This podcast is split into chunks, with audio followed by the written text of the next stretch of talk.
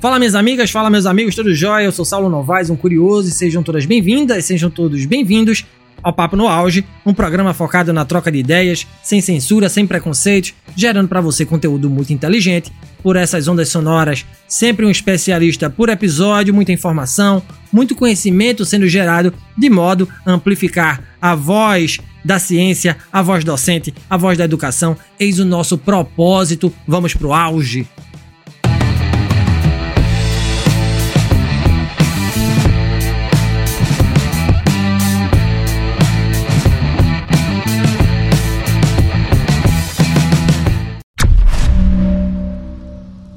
A educação é considerada um direito humano fundamental, motor do desenvolvimento sustentável e tem a responsabilidade de formar mentes críticas para momentos críticos. E é pautado nisso que o podcast Papo no Auge existe. Assim posto, como repensar o conhecimento, a educação e a aprendizagem em um mundo de crescentes complexidades, incertezas e precariedade. Quem nos responde é a melhor professora da América Latina e do Caribe de 2015, eleita pelo Banco Interamericano de Desenvolvimento e uma das finalistas do Global Teacher Prize em 2015 e 2016, prêmio este considerado o Nobel da Educação, concedido pela Fundação Varkey da Inglaterra. Convido a este papo no auge a professora mexicana Elisa Guerra. A professora Elisa é licenciada em Educação pré-escolar e mestra em estudos especializados de educação pela Universidade de Harvard e mestra também em educação com especialidade em processos de ensino-aprendizagem pelo Instituto Tecnológico de Estudos Superiores de Monterrey, no México. Publicou mais de 25 livros e é fundadora do Colégio Valle de Filadélfia, com presença em cinco países latino-americanos. Em 2017, a rede de TV árabe Al Jazeera produziu um documentário, um documentário sobre a professora Elisa, considerando sua proposta de educação como uma das seis mais inovadoras do mundo. Atualmente, a professora Elisa é integrante da Comissão Internacional da Unesco, que elaborou o report Reimaginar Nossos Futuros Juntos, um novo contrato social para a educação, Qué honor, qué honor, profesor Elisa. Es un gusto demasiado tener una per persona tan grande como usted en nuestro programa. Gracias por su participación en Papo no Auge. Y la primera pregunta es, ¿cómo llegó usted a ser profesora? ¿Cómo fue esa trayectoria? ¿Cuáles fueron los incentivos para trabajar con educación? ¿Cuál es la sensación de ser la mejor maestra de Latinoamérica. Bienvenida más una vez, profesora Elisa. Saulo, muchísimas gracias por tus palabras tan amables y por tu hospitalidad. Y gracias también a toda la gente que se ha unido a este podcast para platicar sobre este tema tan apasionante que es educación. Bueno, ¿cómo me inicio como profesora? Me convertí en maestra completamente por accidente. Yo no pensaba ser maestra, no estudié para maestra, no me preparé para ser docente. De hecho, eh, bueno, cuando yo ingresé a la universidad, empecé a estudiar la carrera de letras hispánicas y desafortunadamente por cuestiones económicas de mi familia tuve que abandonar los estudios universitarios cuando apenas tenía un semestre cursado y empezar a trabajar.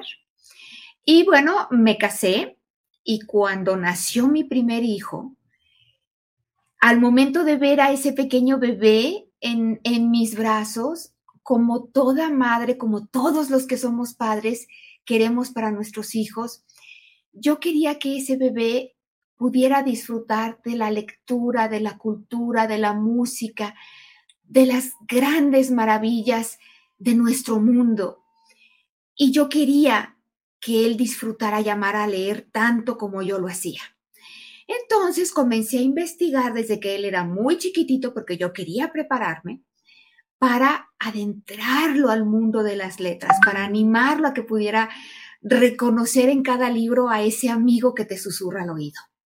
Y me topé con un libro muy interesante. El título era muy sugerente, de esos títulos que te atrapan y no te dejan ir El, libro se llamaba Cómo enseñar a leer a su bebé. A su bebé, decía el título. Y en la portada se veía que efectivamente se referían a un bebé. En la portada había una bebé de unos seis meses y una mamá mostrándole una enorme, eh, una enorme palabra en letras rojas montada sobre cartón. Hmm, me llamó mucho la atención el libro, lo compré, me lo bebí, me pareció bastante congruente todo lo que yo escuchaba, todo lo que yo leía en este libro y entonces decidí empezar a aplicar el programa de lectura con, con, mi bebé, con mi hijo Leonardo, que en ese tiempo estaba pues ya pronto a cumplir su primer añito de edad.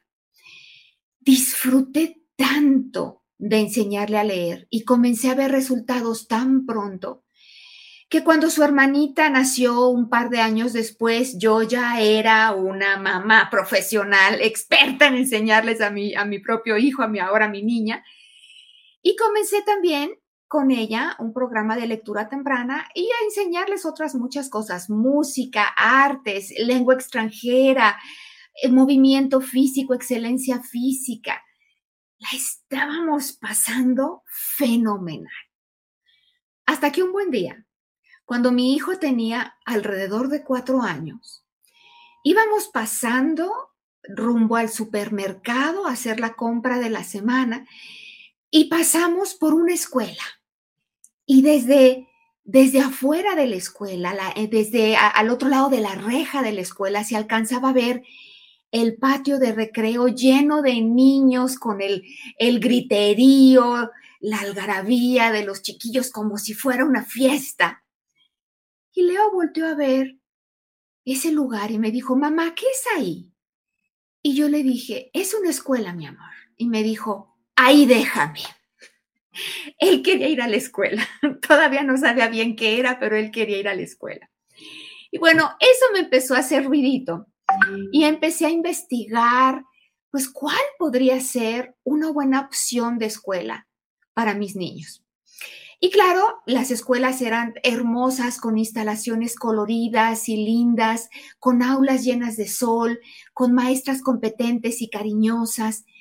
Pero después de tres diferentes escuelas en las que mi hijo estuvo inscrito, me di cuenta de que en sí lo que a mí no me acababa de convencer eran los programas, lo que se enseñaba, el currículo. Lo sentía demasiado pobre, demasiado limitado, que no tomaba en cuenta el potencial real de nuestros niños, el potencial que yo ya conocía porque tenía años enseñándoles en la sala de mi casa. A los cuatro años, Leonardo ya podía leer. Entonces, después de mucho pensarlo y de mucho darles vueltas y de mucho tiempo en esta búsqueda, finalmente me di cuenta de que si quería una educación diferente para mis hijos, tendría que fundar la escuela que quería para ellos y sácate, que me animo a fundar una escuela. Fui muy ingenua, Saulo, fui muy ingenua, porque te recuerdo que yo no tenía formación docente, yo ni siquiera había terminado la universidad. Había leído muchísimo de educación, era una lectora voraz y una mamá comprometida, pero hasta ahí llegaba. Realmente te tengo que confesar que subestimé el enorme trabajo que realizan los docentes, especialmente los docentes de educación inicial. Yo pensé que era muy fácil.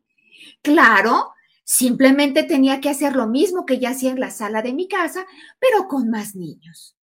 Cuando abrí la escuela aquella primera semana con 17 chiquitos que fueron confiados a mi cargo, todos me lloraban al mismo tiempo no me, no me alcanzaban los brazos, no me alcanzaban las manos para atender sus necesidades, para, para consolar esos corazoncitos que se separaban de sus mamás por primera vez. No les podía siquiera consolar, mucho menos les iba a poder enseñar cualquier cosa, nada. Me sentí un fraude, Saulo. Dije, ¿qué estoy haciendo aquí? Yo debería de estar en la sala de mi casa. Esto es muy difícil. Soy un fraude. Estas madres creyeron en mí y yo no sé ser maestra. Estuve a punto de cerrar la escuela en esa primera semana, a punto de decir, hasta aquí llego. Regresar las inscripciones, disculparme con las familias y volver a ser simplemente la maestra de mis niños. Pero ese sentido del deber, de decir cómo voy a salirles ahora a las mamás con el ciclo escolar iniciado, cuando ya no van a conseguir cupo en otras escuelas, que me equivoqué, ¿no? Dije, ahora vas a cumplir tu compromiso por lo menos este año, por lo menos este año no vas a cerrar la escuela y vas a poner todo lo que esté de tu parte para darles a esos chiquitos lo mejor de ti. Y eso hice, Saulo. Me hice la promesa de que al terminar el año me daría el permiso de regresar a mi casita, de olvidarme de la aventura de la escuelita. Pero bueno, eso fue hace más de 20 años y aquí sigo. Nunca cerré la escuela. Con el tiempo fui ganando confianza, con el tiempo fui haciéndome maestra mientras navegaba en los mares del aula. Y sí, sigo aquí. Me convertí en maestra por accidente, pero una vez que me encontré en ese camino fue mi decisión permanecer, fue mi decisión abrazar la profesión docente. Y, la segunda parte de tu pregunta, donde me dices, ¿qué se siente ser la mejor maestra de América Latina?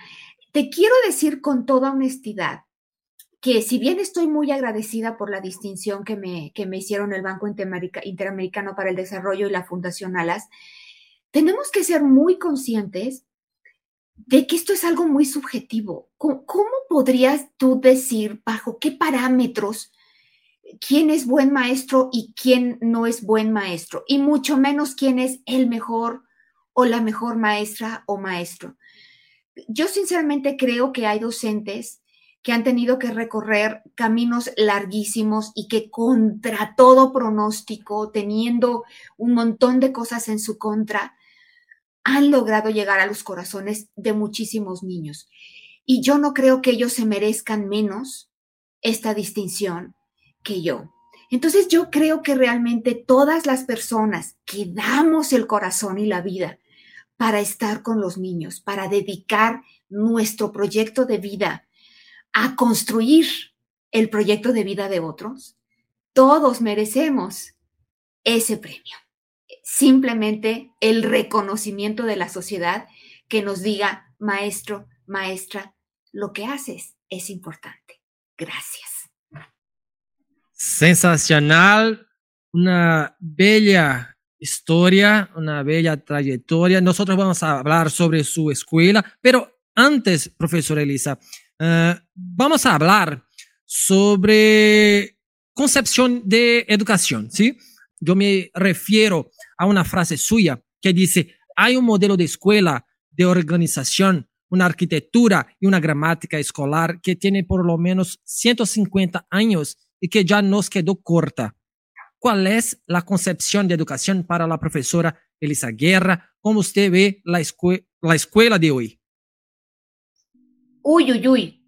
Es una pregunta enorme, Saulo, enorme. Y, bueno, pues vamos a ver por dónde agarramos orilla para empezar. Antes que nada, esto que tú mencionabas, em, esta, esta frase de que la escuela ya nos quedó corta, de que el modelo escolar tiene por lo menos 150 años, que ya no responde a la sociedad que estamos viviendo el día de hoy, no es mía, no es una apreciación mía es precisamente eh, una de las ideas con las que arrancamos el reporte que publicamos a través de UNESCO, el reporte global, Reimaginar juntos nuestros futuros, un nuevo contrato social para la educación. Digamos que ese es el planteamiento del problema, el decir tenemos este modelo de escuela, que si tú te fijas efectivamente, es un modelo de escuela que independientemente del país en donde estemos y de los muy distintos contextos, las escuelas parece que fueron cortadas con molde de galletas. Son muy similares entre sí. Hay honrosas excepciones, pero son muy pocas. Fíjate cómo las escuelas normalmente están organizadas, son un conjunto de aulas, muchas veces alrededor de un patio o de espacios comunes, con las ventanas altas para que los niños no se distraigan, con mesabancos todos que están volteando hacia, hacia donde está el docente, hacia el frente del aula, hacia el pizarrón. Y, y no solo la arquitectura de la escuela es muy similar en todo el mundo. También la organización de la escuela. Vivimos regidos por, por la campana escolar, la que nos marca los pedacitos de día y cómo los tenemos que organizar, por el libro de texto y el programa que nos dicen exactamente qué tenemos que enseñar, cuándo tenemos que enseñarlo, cómo tenemos que enseñarlo, que nos anima a tener grupos lo más homogéneo que se pueda, que los niños vayan exactamente en la misma página del libro, que hayan memorizado exactamente la misma lección. Es realmente el molde de galletas a todo lo que da, ¿no? Reproducimos las escuelas con molde de galletas y queremos también de la misma manera reproducir a los estudiantes. Y tenemos hasta un mismo perfil de egreso, ¿no? Y queremos ajustar a nuestros niños a que den a ese perfil de egreso. Y la cosa es eh, que, bueno, finalmente una de las principales propuestas del reporte que publicamos en UNESCO es abrirnos a la posibilidad de que la galleta, de que, de que la escuela en sí puede tener muchas formas. De que, de que no necesitamos un solo molde.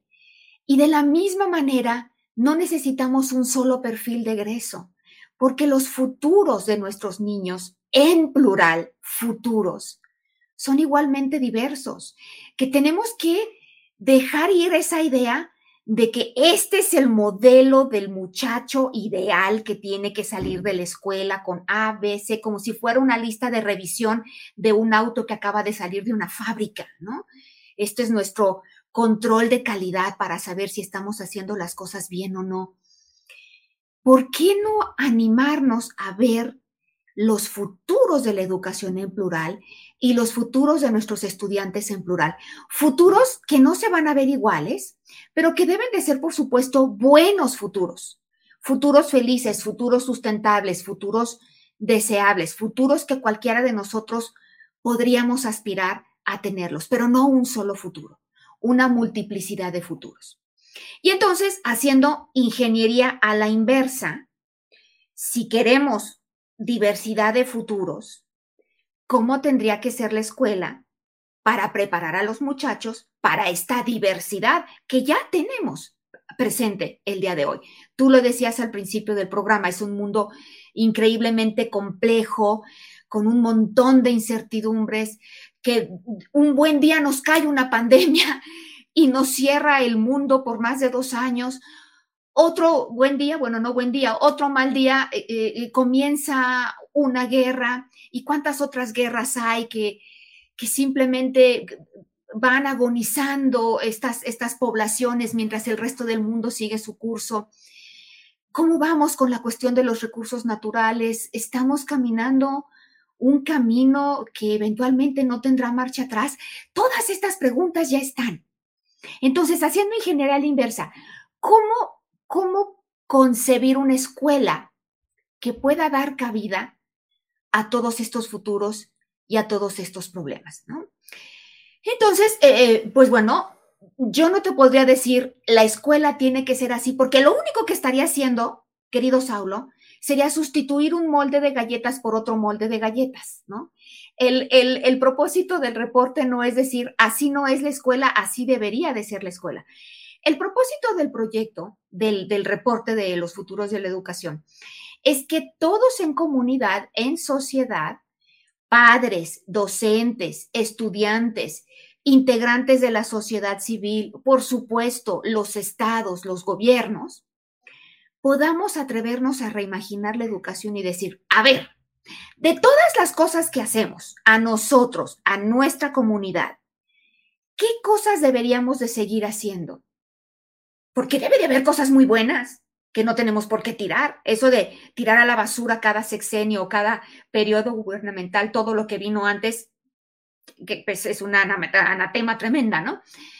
¿Qué cosas deberíamos de seguir haciendo? ¿Qué cosas son buenas?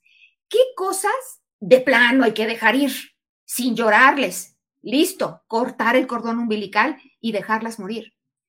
¿Y qué otras cosas deberíamos de reinventar de manera creativa, que digamos que están bien, pero les hace falta una remodeladita por acá, ¿no? Una sacudidita. Y esas respuestas no van a ser las mismas en todos los contextos, en todos los países, ni siquiera en todas las escuelas de un mismo país o de un mismo estado. Yo creo que uno de los principales aportes del reporte de UNESCO es atrevernos a abrazar la diversidad y atrevernos a decir un solo modelo de escuela no debería de ser. Ahora, tampoco podemos dejar las ideas en el aire, ¿no? Tampoco podemos decir solamente, ay, pues que cada comunidad construya su escuela como mejor le parezca y que no haya molde, porque entonces aquello pues es, caótico. Tenemos que tener ciertos derroteros, ciertas ideas que nos ayuden a modelar esa escuela. El reporte de UNESCO eh, ofrece precisamente eso, tiene capítulos muy, muy bien eh, punteados. En un capítulo se habla del rol de los docentes, en otro capítulo se habla de las escuelas, su arquitectura, su organización. En otro capítulo se habla de los currículos, las cosas que están aprendiendo los niños, ¿no? ¿Quién los decide? Eh, deberíamos de incluir algunas cosas, deberíamos de dejar ir algunas otras, ¿no? Entonces, es, un montón de información que principalmente cuestiona muchas de las cosas que ya hacemos y ofrece algunos principios para la acción y para la práctica. Y quiero mencionarte un par de ellos, nada más, como para no, para, para bajarnos un poquito de la nube, ¿no? Eh, los que somos docentes, durante mucho tiempo, pues se nos ha, se, se piensa que si eres un buen docente, bueno, el buen docente es el que tiene a su grupo muy calladito, muy bien sentaditos, todos con la espalda derechita. Si abres los cuadernos de esos niños, uy, todos tienen una letra preciosa, ninguno va atrás, todos cumplen con sus tareas, ¿no? Si pasa la directora durante la mañana de trabajo, ese, ese salón parece un sepulcro de tan silencioso es, ¿no? Y eso se ha convertido, digamos que, en la evidencia del buen docente. El buen docente es el que tiene buen control de grupo, ¿no? Hasta le llamamos control de grupo. Pero queridos, imagínense ustedes un panal de abejas. Cuando las abejas están ocupadas haciendo miel, están zumbando, se están moviendo, están volando, están trabajando. Si un panal de abejas no suena, ese panal está muerto o está vacío. ¿no? Yo me preocupo cuando un salón de clases no suena. Porque bueno, ni está vacío, ni está muerto, pero yo creo que cada niño simplemente aprendió a hacer lo que le pedían, pero su mente está en otro lado. ¿Por qué no animarnos a permitir el movimiento en nuestros salones de clases? Incluso trascender los salones de clases. No necesariamente tenemos que estar sentados todo el día en el aula. De hecho, eso es, y lo sabemos, va en contra de la, de la pedagogía, va en contra de lo que las neurociencias nos dicen de cómo crecemos. Un, un cuerpo que está quieto demasiado tiempo es un cerebro que no se está oxigenando un cuerpo que no se está moviendo es un cerebro que no está aprendiendo. Entonces, de entrada, esa es una de las cosas que yo quisiera replantear. Y la otra, porque te dije que te iba a platicar dos. Fíjate que desde antes de la, de la pandemia ya teníamos una crisis global del aprendizaje. Esta crisis que fue identificada por UNESCO, por el Banco Mundial, ya desde por ahí 2014, y esta crisis que por supuesto con la pandemia se ha hecho todavía, pues, más grave. Antes de la pandemia, la mitad de nuestros niños de 10 años en nuestras regiones latinoamericanas no podían comprender un texto simple cuando lo leían. Podían descifrar el texto, pero no les preguntes qué leyeron porque no tenían idea qué era lo que acababan de leer. Y bueno, eh, el, examen PISA de la Organización para la Cooperación y Desarrollo Económicos, este examen que se hace a los chicos de 15 años para medir su aprovechamiento académico, pues nos arroja que también, todavía a los 15 años, también en nuestra región de Latinoamérica, los chicos siguen en niveles muy bajos de comprensión de la lectura. Entonces, mi postulado es el siguiente. Estos chicos están en la escuela, y han estado en la escuela muchos de ellos por años. Y sin embargo, algo está pasando que cumplen 10 años y cumplen 15 y no pueden leer con comprensión. Me atrevo a sugerir que algo estamos haciendo mal, que nuestros sistemas escolares han sido relativamente buenos para alfabetizar, pero a juzgar por los resultados, pues hemos sido un rotundo fracaso en crear lectores. Y lo que tú decías al principio, Saulo, en este mundo cambiante y complejo, donde no sabemos de un día para otro cómo van a cambiar las circunstancias y donde nos vamos a tener que estar moviendo para subsistir, la única manera es ser aprendientes de por vida. Y si queremos aprendientes de por vida, necesitamos lectores de por vida. No hay de otra. Entonces, esas son dos de las cosas que yo quisiera replantear con respecto a la escuela el día de hoy. Muy bueno, muy bueno, una, habla muy potente, profesora, una habla muy potente y le agradezco más una vez por sus palabras aquí en nuestro programa. Usted crió el Colegio Valle de Filadelfia, que está en cinco países latinoamericanos. ¿Cuál es lo diferente en su propuesta pedagógica? Ay, el colegito, el colegito. Hablo de él con mucha ternura, Saulo, porque es otro de mis hijos, realmente. Yo, yo me convertí primero en madre y luego en maestra, y a través de convertirme en maestra, bueno, pues también parí o di a luz a, este pequeño colegio. Ya te había comentado que después de buscar en, en, en, mi ciudad, Aguascalientes, donde nacieron mis hijos, una ciudad hermosa en el ombliguito de mi país, en el ombliguito de México, después de buscar, y te estoy hablando de hace más de 20 años, mi hijo mayor tiene 28, ¿no? Eh, no encontré la escuela idónea, ¿no? Es más, las escuelas ni siquiera se acercaban a lo que yo quería para mis hijos. Ya te comenté que había muchas cosas muy lindas, pero que principalmente la parte del, del contenido académico, de lo que los chicos aprendían, era lo que me parecía que dejaba mucho que desear. Entonces, eh, básicamente empecé a trabajar en la escuela con, con, el preescolar, con el nivel preescolar, los niños menores de seis años. Y en qué, pues sí, en qué se basaba nuestra propuesta en ese entonces, todavía el día de hoy, por supuesto, pero ya extendida porque ahora abarcamos hasta la educación secundaria, hasta chicos de noveno grado, en asegurarnos de que los niños aprendieran a leer de manera gozosa, de manera feliz, de manera respetuosa y de manera temprana, para no tener el problema del que te estaba hablando hace unos minutos, ¿no? De la crisis global del aprendizaje, que es una crisis de lectura, ¿no? ¿Por qué de manera temprana? Porque antes de los seis años de vida tenemos la génesis del genio, según decía Glendoman. En los primeros seis años de vida, el cerebro humano es increíblemente plástico y sensible a los estímulos y oportunidades del medio ambiente. Y estos seis años en mi muy humilde opinión, muchas veces en la escuela tradicional se desperdiciaban haciendo bolitas y palitos. ¿no? tengo nada en contra de hacer bolitas y palitos, pero si eso es la totalidad o casi la totalidad del contenido eh, eh, de aprendizaje de nuestros niños, pues por supuesto que estamos quedándonos muy atrás para poder desarrollar ese potencial. ¿Qué es lo que hacemos? Enriquecemos al mayor grado posible el ambiente donde crecen nuestros niños. Con lectura temprana, pero también con idioma extranjero, ¿no? No solamente la lengua materna, sino en nuestro caso inglés y francés. Música, que es increíblemente importante. Tenemos un programa de apreciación musical donde los chiquitos, desde los dos añitos que llegan con nosotros, comienzan a escuchar las grandes obras de los maestros de la música clásica. Igualmente conocen las grandes obras maestras de los, de los pintores y pintoras de todos los tiempos.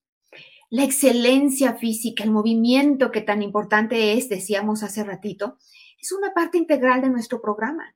Los chicos, eh, bueno, pues tienen un programa de desarrollo neuromotor que está enfocado a eh, desarrollar el cerebro, ¿no? Porque finalmente el cerebro es con el que aprendemos. Entonces, queremos desarrollar la motricidad, queremos desarrollar la manualidad, queremos desarrollar la convergencia visual, queremos organizar al, cerebro, mejorar la comunicación entre los dos hemisferios.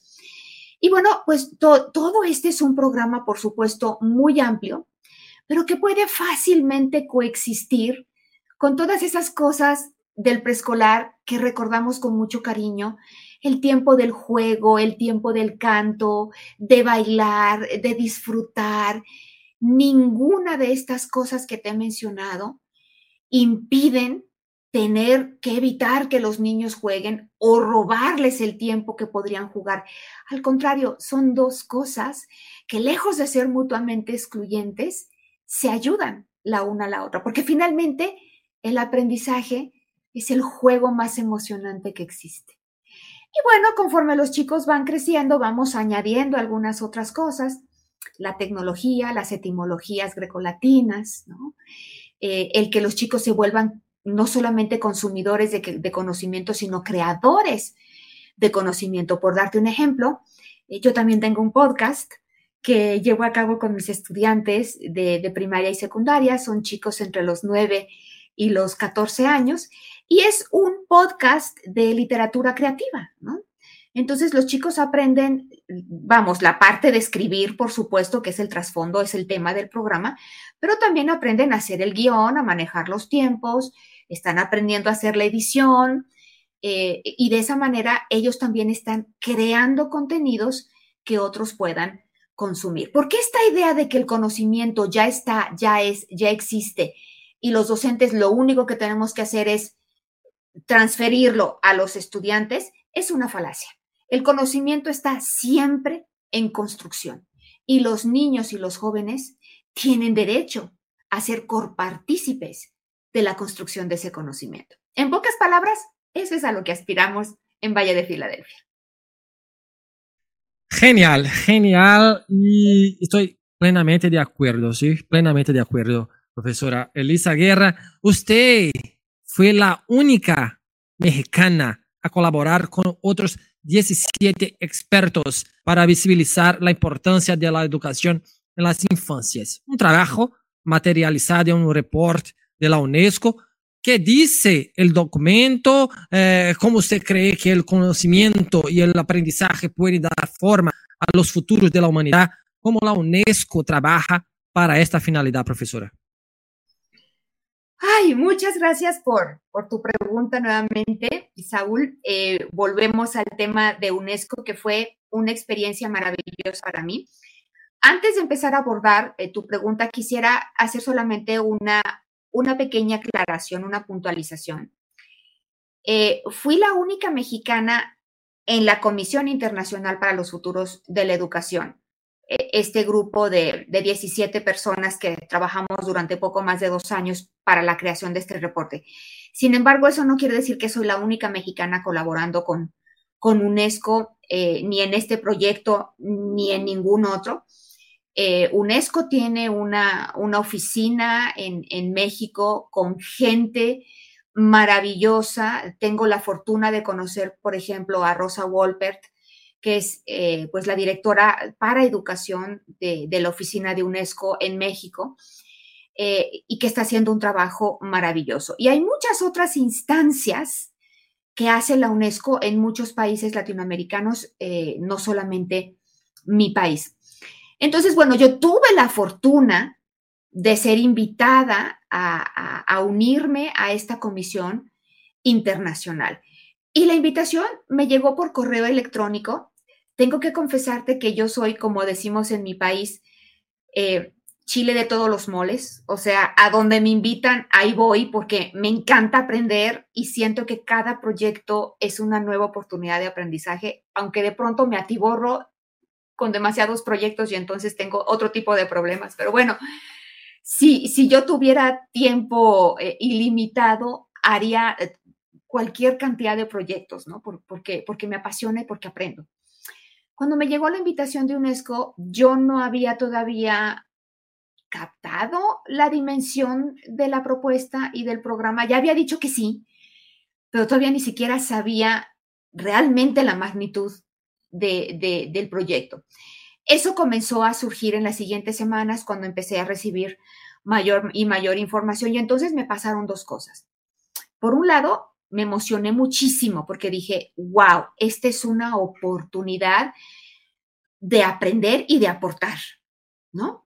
de aprender mucho y de aportar ideas para realmente buscar impactar la educación de manera que pueda servir mejor a nuestros niños y jóvenes.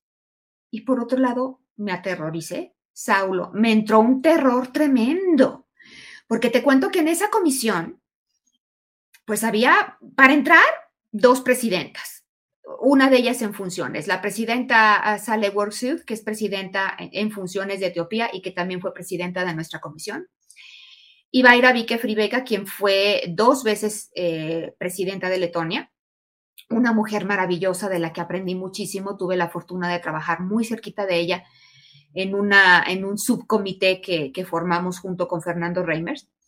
Y bueno, además de estas dos grandes mujeres, caray, eh, profesores de las mejores universidades del mundo, escritores, antropólogos, economistas, hombres de negocio, activistas de, por los derechos humanos, activistas por los derechos indígenas. Uf, realmente una cosa impactante en cuanto a, a la gente con la que me iba a tocar trabajar. Y yo, una mamá que se convirtió en maestra, una maestra de educación básica, quiero decirte que, les, que la verdad me sentí en un principio muy intimidada pues por el tamaño de la gente con la que me había tocado trabajar. Y, muy insegura también, porque yo decía, yo voy a abrir la boca y voy a decir cualquier cantidad de barbaridades. Entonces, me costó trabajo, eh, pero poco a poco fui diciendo, ok, si estoy aquí es porque algo puedo aportar. Y lo puedo aportar a lo mejor desde la trinchera de la maestra frente a grupo en el aula, de la mamá en su casa haciendo tareas con sus hijos que muchas veces estamos tan, tan, pero tan lejos de estos documentos, de, estos grandes movimientos sociales en pro de la educación que se hacen a nivel escritorios ministeriales. Entonces, em, fue una experiencia, como ya te comenté, maravillosa en, ese sentido. Y mucho de lo, que, de lo que trata el reporte ya te lo comencé a adelantar en las, en las preguntas mm, anteriores. Eh, es un reporte que si bien no da una receta, abre una, una primera propuesta para una conversación que continúe.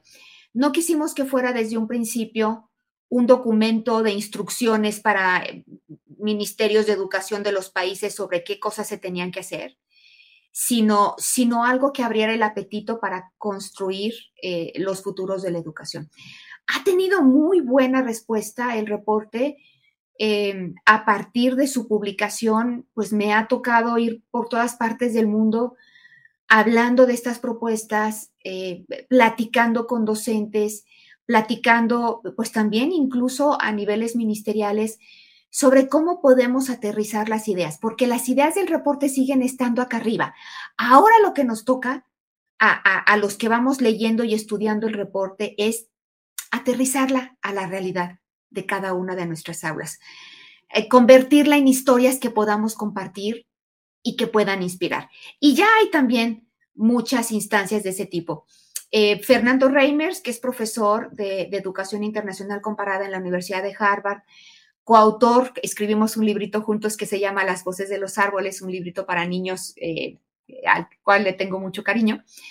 Bueno, él ha encabezado cualquier cantidad de proyectos precisamente para aterrizar las ideas del reporte em, al aula directa, ¿no? Eh, y bueno, pues es un trabajo que apenas comienza. El último reporte antes de este surgió en los años 90 y el que fue anterior a este surgió en los años 70. Así es que son reportes que no, no van a caducar pronto, ¿no? El, el verdadero trabajo apenas comienza. Lo hicimos con vistas al 2050. Entonces, bueno, hay mucho por hacer todavía. Sensacional, profesor Elisa. Uh, proseguindo acá con nosotros, con nuestro programa, uh, nosotros vivimos en una época de grandes transformaciones sociales, tecnológicas, políticas. Cuando hablamos uh, de tecnologías, no podemos dejar de mencionar la cuarta revolución industrial. ¿Cuál es la relación entre este nuevo mundo innovativo y la educación, lo que esperar de las escuelas del futuro. Ok, bueno, fíjate qué curioso, Saulo. Justo unos años antes de la pandemia, un grupo de docentes amigos, seis, seis en total, y yo, publicamos un libro que se llama precisamente La enseñanza en la cuarta revolución industrial y que tenía que ver con lo que tú estás diciendo ahorita, la relación entre la tecnología y la educación, ¿no? Repito, esto fue antes de la pandemia y bueno, por supuesto que ya desde entonces sonaba todo este tema de que si los robots iban a sustituir a los maestros, que si la tecnología iba a sustituir a los maestros. Y bueno, fue, fue un librito muy interesante y yo creo que todavía está vigente em, porque abordaba precisamente muchos, muchos de estos temas. Viene la pandemia y por supuesto que todo se acelera. Muchas de las tendencias que ya empezábamos a notar eh, en, en este libro sobre la cuarta revolución industrial, pues de pronto se aceleran, pues simple y sencillamente por la necesidad. Todos nos tuvimos que echar el clavado a la tecnología, nos gustara o no nos gustara. Pero para abordar un poquito más directamente tu pregunta, a mí me gusta mucho hablar en analogías. Lo hago con mis estudiantes y lo hago conmigo misma incluso. Yo siento que, que esta relación entre, entre tecnología y educación la veo como si la tecnología y la educación hubieran estado en una relación muy larga de noviazgo, un, noviazgo un poco conflictivo, ¿no? Porque de pronto el novio que era la tecnología se quería poner un poquito controlador de la educación y la educación le decía, no, espérate, a mí así no me gustan las cosas. Entonces, había ciertos roces entre ellos, pero hay mal que bien iban llevando esta relación cuasi amorosa, ¿no? De pronto, queridos, pues nos cae la pandemia y es como si se hubieran comido la torta antes del recreo, es como que pues ahora los casamos porque los casamos. Matrimonio por conveniencia, porque no nos quedaba de otra. Y entonces, pues bueno, durante la pandemia casamos a la tecnología con la educación, porque no había otra manera. Simple y sencillamente no había otra manera. Y bueno, pues comenzaron, por supuesto, los problemas. Muchos de esos problemas tenían que ver, por supuesto, con la falta de acceso de, todos los estudiantes que no tenían acceso a la tecnología, eh, que fue, por supuesto, un problema gravísimo del cual todavía estamos viviendo secuelas. Eh, otro problema fue simplemente que muchos docentes pensaban o pensaron, porque nos faltaba capacitación, pensábamos que simplemente por hacer mi clase frente a una cámara y subirle al internet, ya, ya mi clase era muy tecnológica. Pero no nos dábamos cuenta que las cosas que no funcionaban en el aula desde antes de la pandemia y de la tecnología, no por subirlas a internet, ya iban a funcionar, ¿no? Y que realmente no podríamos decir que eso era educación, eso era, si acaso, distribución de contenidos, ¿no? Subo el contenido a la red y lo distribuyo. Pero para poder hablar de aprendizaje tenía que haber una doble vía, un voy y vengo, un te doy y me das, un, comparto, un convivo. Y eso nos estaba dando, ¿no? ¿Cuántos maestros no nos sentimos frustrados ante el montonal de cuadritos con las cámaras apagadas, donde no sabías si el muchacho estaba dormido, estaba distraído, estaba haciendo otra cosa o ni siquiera estaba, ¿no?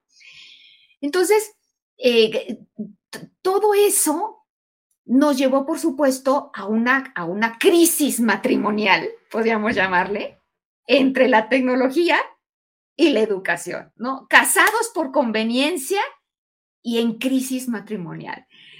Y a mí lo que me parecería divertido sería que ahora que va pasando, digamos, la parte más álgida de la crisis, pero que ya sabemos que la tecnología llegó para quedarse, ¿no? Que tomemos todos el rol del, del, pues, del psicólogo que está haciendo la terapia matrimonial, ¿no? ¿Qué, ¿Qué creemos nosotros que deberíamos de hacer para que esta relación funcione? En principio, yo creo que primero viene la pedagogía y luego viene la tecnología. Aquí la, la, analogía no es perfecta. En un matrimonio entre un hombre y una mujer, los dos están en igualdad de derechos, en igualdad de condiciones, los dos son personas, ninguno está por encima del otro. Pero la analogía no es perfecta. En el matrimonio entre educación y tecnología, primero viene la educación. Primero viene la pedagogía y después vendrá la tecnología al servicio de la educación. Yo creo que por ahí podemos empezar a resolver la madeja de la crisis matrimonial que han tenido la tecnología y la pedagogía.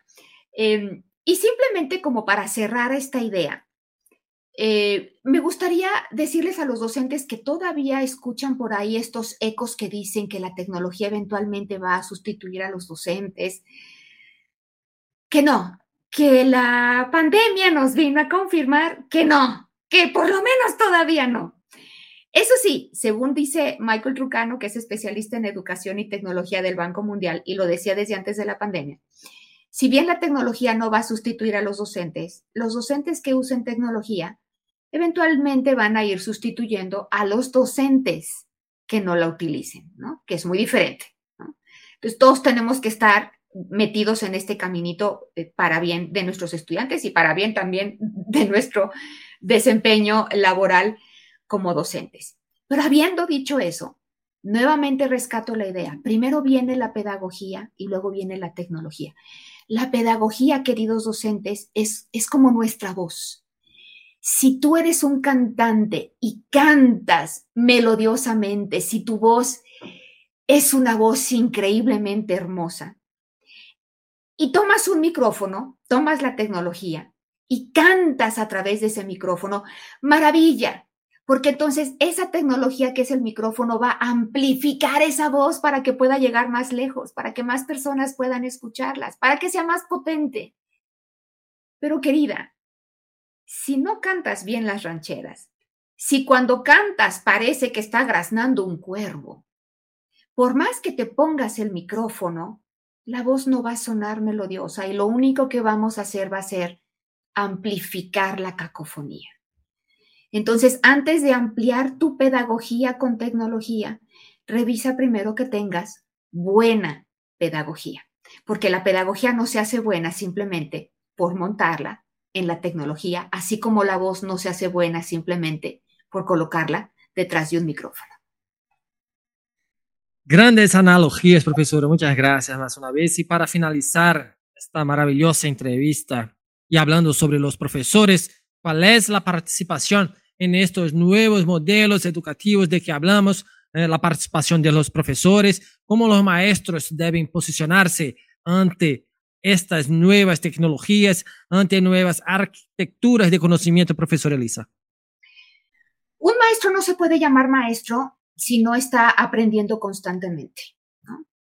Eh, el maestro que cree que porque tiene muchos años de experiencia y que incluso puede repetir año tras año las mismas planeaciones, los mismos ejercicios, las mismas actividades, está, está desperdiciando su propio potencial y está poniendo en riesgo el potencial de sus estudiantes. El problema es que el, el sistema o los sistemas escolares que tenemos son controladores y paternalistas, en su mayoría, no, no podría decir de todos pero no quieren soltar el control. Y entonces no ven al docente como un verdadero profesional, lo ven como un peón. Perdón, pero lo ven como, como el empleado de una fábrica que está laborando en una línea de producción en serie. Y si eres maestra de primer año de primaria, pues te toca ponerle la cabeza al muñeco. Si eres maestro de segundo año de primaria, pues te toca ponerle los brazos. Si eres maestro de tercer año, pues te toca ponerle las piernas. Y no te puedes salir de lo que te toca, ¿no? Y viene la supervisora o el supervisor escolar y todos en la escuela temblamos, ¿no? Este, este modelo, pues realmente oprime a los docentes. Y yo quisiera, bueno, no quiero obviamente pecar de anarquista, ni mucho menos. Sé que tienen que existir estructuras y sé que tiene que haber, bueno, pues, pues sí, ciertas estructuras básicas para que podamos sostener un sistema educativo. Pero que aprovechemos esas rendijitas que de vez en cuando se abren y que permiten la innovación. Porque es muy fácil hibernar cuando sientes que nada de lo que haces realmente puede trascender tu aula.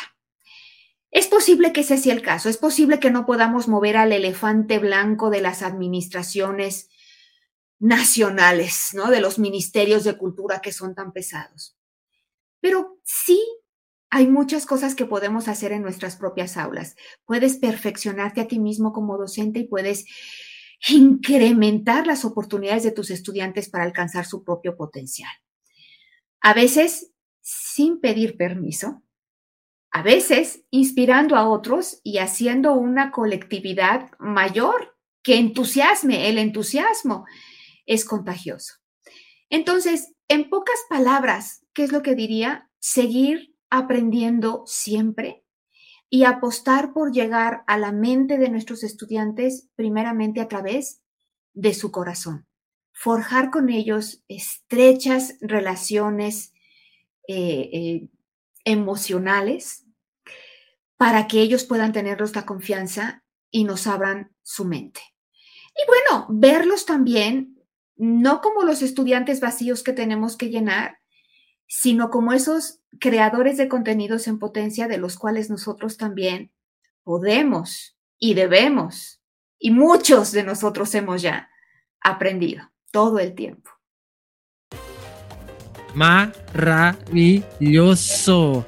E chegamos ao fim do Papo no Auge de hoje. Eu conversei com a melhor professora Américas de 2015, a professora mexicana Elisa Guerra. Profesora Elisa, muito gusto hablarle, muito gusto conocerle. A mim me encantou sua habla para nós brasileiros, muito conhecimento adquirido neste dia. Se alguém quer conhecer seu trabalho, como encontrarle en las redes. Muchas gracias más una vez, profesora. Saulo, al contrario, muchísimas gracias a ti y gracias a todos los que nos escucharon por su paciencia. Yo hablo portugués y yo sé que ustedes, queridísimos amigos que sí lo hablan, tienen este don cerebral que yo no sé por qué los demás aparentemente no tenemos, porque para ustedes es mucho más fácil comprender el español que lo que para mí por lo menos es comprender el portugués. Y les agradezco muchísimo la paciencia de escucharme en mi propia lengua. Me encantaría sí que siguiéramos en contacto. Estoy en Facebook, en Instagram, en Twitter, en YouTube y en TikTok y en todas estas redes sociales con, con, el mismo nombre que es arroba Elisa Guerra Cruz. Así me encuentran en todas estas. Así es que no tiene pierde, es muy fácil. Y bueno, ojalá que podamos continuar por allá por medios sociales esta conversación, Saulo, que tu enorme amabilidad y hospitalidad nos permitió comenzar el día de hoy en tu podcast. Muchas gracias, profesora. Para nosotros fue un placer enorme. Yo no tengo palabras para agradecerle y por su compartimiento con nosotros. Es, muy, es mucho conocimiento eh, en una so, sola, sola persona, entonces a nosotros eh, nos encanta, ¿sí? Muchas gracias, muchas gracias, de verdad. Gracias, Saulo, y hasta muy pronto a todos. Hasta pronto, profesora.